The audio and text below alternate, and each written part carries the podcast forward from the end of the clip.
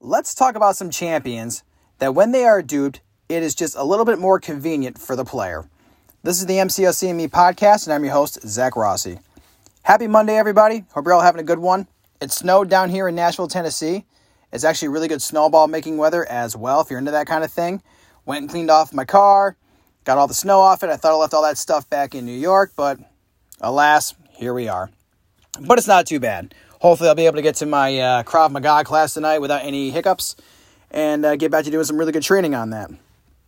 But with today's episode, um, before you know the new patch went uh, goes live tomorrow, and we get some new uh, monthly questing stuff, I, I wanted to take today's episode and have a little bit of fun. And I got the idea for this episode after a luncheon with my college roommate when we went and saw Spider Man No Way Home. We were at Buffalo Wild Wings. I ordered six wings. I got 12 instead, and I got charged only for six. And I'm like, huh, that's pretty convenient. And I was like, hmm, light bulb. Let's do an episode about certain champions that don't necessarily need to be awakened to become better, but when they are, it's convenient. It's good for the player. So I have a couple of champions uh, listed here. One I believe might cause some controversy with what I'm about to say regarding this champion, but that's for a little bit later. Here we go. First up, Ultron Prime. Uh, Ultron, great out of the crystal, but with his awakened ability, basically, energy attacks will give Ultron health, and his energy attacks gain extra damage. Plus, Incinerate and Shock debuffs will not last as long. It's really cool to have, but if you find yourself popping a 5 or a 6 star Ultron, um, great. You're pretty much good to go. He does a lot of damage based on those functions, and if you dupe him later on, congratulations. Now you can heal yourself against energy based opponents. Next up, Stark Spider Man. Uh, Stark Spider Man is one of my favorite tech champions. I love that he is, um, you know, available as a six star now. I really want to get him as a six star. But with his awaken ability, there's kind of this controversy that he is good with or without it actually. But what it does is that Above 50% of health, his taunts will last longer and his poise charges increase in critical damage, which is nice. If it's below 50, higher chances to evade attacks and his poise raises his block proficiency. So I can see how that would be really beneficial for him as a um, as an awaken ability. But I think with certain synergies, you can do a lot of damage without him being awakened. Next up is Rogue, one of my favorite favorite mutant champions. I actually just duped her as a six star champion uh, from the featured crystal on Christmas. Um, basically, with Rogue, is that her life and power steals have more chances to be critical, which increases the amount absorbed. Rogue is really cool because I find her to be a very good cheese option in the mutant class there with the ability to kind of just keep stealing things and just kind of keep the, you know, power control or the life stealing in your favor. When she's popped out of the crystal, you're good to go. But when she does get awakened, it is nice to get that extra little bit of damage. And she's really good for that if you're doing any of the Carina challenges that involve the X Men. She can pretty much lane clear the whole thing by herself, awakened or not. Next up, I have Red Hulk. Red Hulk is really cool. He's one of my favorite favorite science champions. He was actually one of my first uh, science champions that I duped as a six star. And basically, with Red Hulk, he just starts the fight with two heat charges. And that's really cool to have because you can start increasing his damage at the top of the fight. Um, but really, if you get Red Hulk as a 5, a 4, or a 6, don't worry about him, you know, not shining if he's not awakened. Because all you got to do is just get the special one, fire it off a few times, and you'll build those heat charges up. Or if you're going against an opponent that is dealing poison damage or incinerate damage. He's immune to both of those, and he'll convert those into heat charges. Next up, Killmonger. Now, Killmonger to me, this this is not my controversial one, but I've heard players say that he is really good without being awakened, but then I've heard players say that he needs to be awakened. Um, and, I, and that's also kind of depending on like Alliance War and stuff like that. But here's kind of the deal with Killmonger. When he's awakened, he gains reverberation, which pretty much uh, means that when opponents hit into him, they will he will reflect the damage back onto them, which is really cool. And his damage increases when he has True Strike and Reverberation active. So I feel like with certain synergies, Killmonger can still be really good on his own without the Awaken ability, but if you have a Killmonger and you get him awakened, don't fret. It's really cool to have. And also, I think if you're going to put him in Alliance War as a defender, having him awakened is really going to be beneficial. Next up, Morningstar. Kind of the similar thing that Red Hulk has going on, which basically for her, it's she gains one soul if zero are present. So at the top of a quest, as soon as you get into the fight, you're going to have one soul in the chamber. She stacks up a total of five.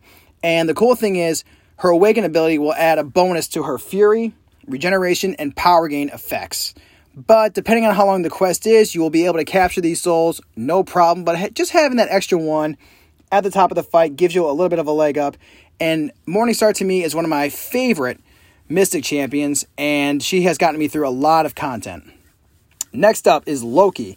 Uh, now, with Loki, he can get really cheesy once you kind of fire off those special threes and start spamming those heavies. But if he is awakened, he will rapidly gain a bar of power at the beginning of the fight. And I feel like this is really good for new players who are trying to figure the game out, or if you're a veteran player, it can be really cheesy for the Carina challenges or for a bunch of other pieces of content in which you are trying to steal buffs from buff heavy opponents like Carnage, like Venom, like Hyperion, like Angela, etc., etc. Loki does, you know, actually, he's he's a pretty fun champ. Um, but I will say he can still be really good without that awakened ability. But you know, having it, getting that special one quickly, is pretty nice.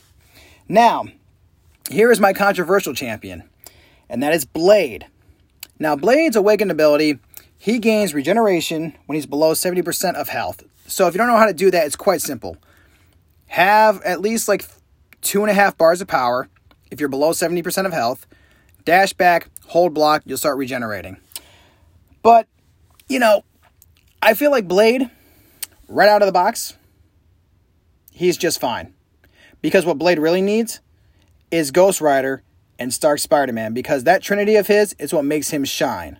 And also, if you get Dormammu or Mephisto, it expands his danger sense to Mystic champs. So that's really cool too. So I feel like Blade, if you can't awaken him, don't fret. All you're really missing out on is the ability to regenerate health, which I know for new players is really good because you'll be saving yourself some health and some revives. But if you're a veteran player, if you kind of know the mechanics of the game, if you're really good at combat, all you really need is Stark Spider Man and Ghost Rider, and Blade is good to go. Controversy commence. And finally, Carnage. Uh, the thing with Carnage is that he is really kind of dependent upon his mutations, which come from firing off his special ones and special twos. But if he's awakened, basically, if the opponent is bleeding or has an armor break, uh, he will gain power faster, which can help him trigger more of these mutations and then therefore generate more buffs. If you pair him with Red Goblin, he will actually gain an additional permanent buff once his mutation expires, which is really cool. So, Carnage, you don't necessarily need to have him awaken, but it's kind of the same thing with Loki, where if you can make your opponent bleed and have an armor break, you're going to be able to really kind of start cheesing those specials and start generating those buffs really quickly. But that's all my list is. If anybody has anything they want to add to this, I would love to hear all the different thoughts and opinions because, like I said, everybody's preferences are different and everybody's rosters are different as well. And um, yeah, the gifting event's over.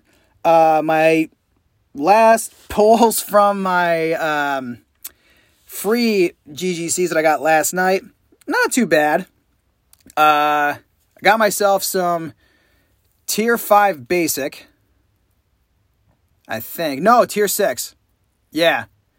And then um, got myself some 5k 6 star shards and like 5k 5 star shards my RNG is not that good, but uh, my buddy, uh, this is kind of funny. I was actually doing a little bit of a. Um, well, I woke up to it this morning. I was trying to shoot my shot. excuse me, in the um, the Seatin uh, crystal giveaway, and I didn't. But my buddy uh, Pablo, PPG83, he sent me a GGC this morning.